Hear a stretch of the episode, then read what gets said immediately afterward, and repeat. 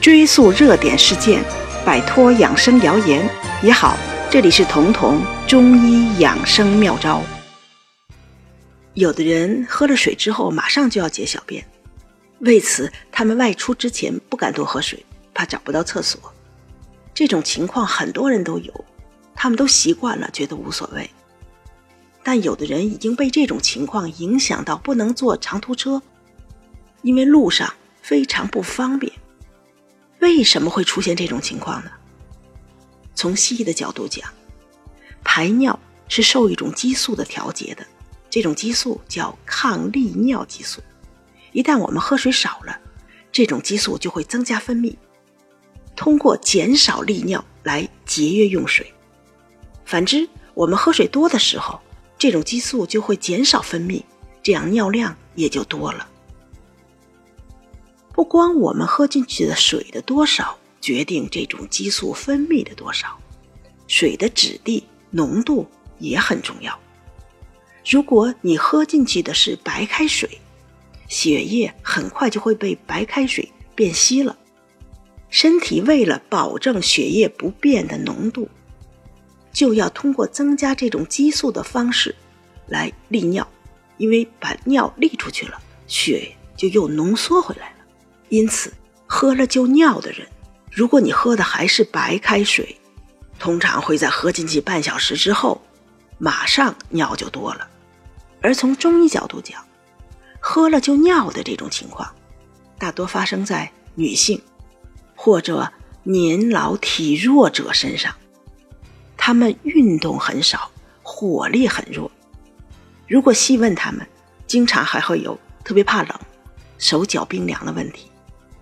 他们喝了就尿，就是因为火力弱，喝进去的水不能及时被身体蒸化利用。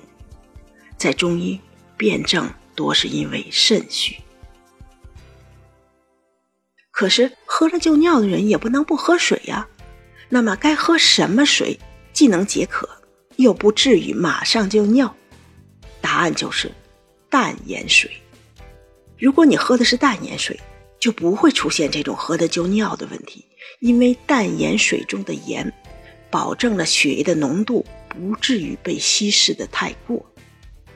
用现代医学的话解释，就是说淡盐水可以保证血液的渗透压的稳定，血没有变得太稀，尿也就不会骤然增加。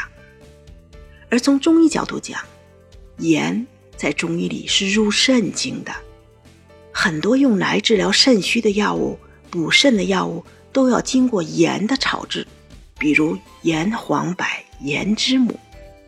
从这个意义上说，在水里稍微加一点点盐，和中医的温肾补气的理论不谋而合。所以如果你是喝了就尿的人，又不能在未来的半小时之内找到厕所，那最好的办法是喝生理盐水。生理盐水的浓度是 0.9%， 你可以把 0.9 克，也就是不超过1克的盐溶解在100毫升的白水里，这个浓度就相当于生理盐水的浓度了。因为不是用来静脉注射的，所以你不用蒸馏水，就普通的白开水就可以了。当然你也可以喝一种叫做口服补液的东西，它是生理盐水加上葡萄糖还有其他的一些电解质，这个在医院里常用。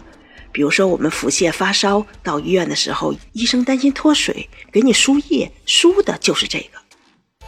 这个口服补液在药店就可以买到，它叫口服补液盐，拿来很方便。你可以直接把这个盐按照它说明书的说明，按那个比例用水冲成一杯淡盐水喝下去，它的效果和输液不相上下，自然也不会喝了就尿了。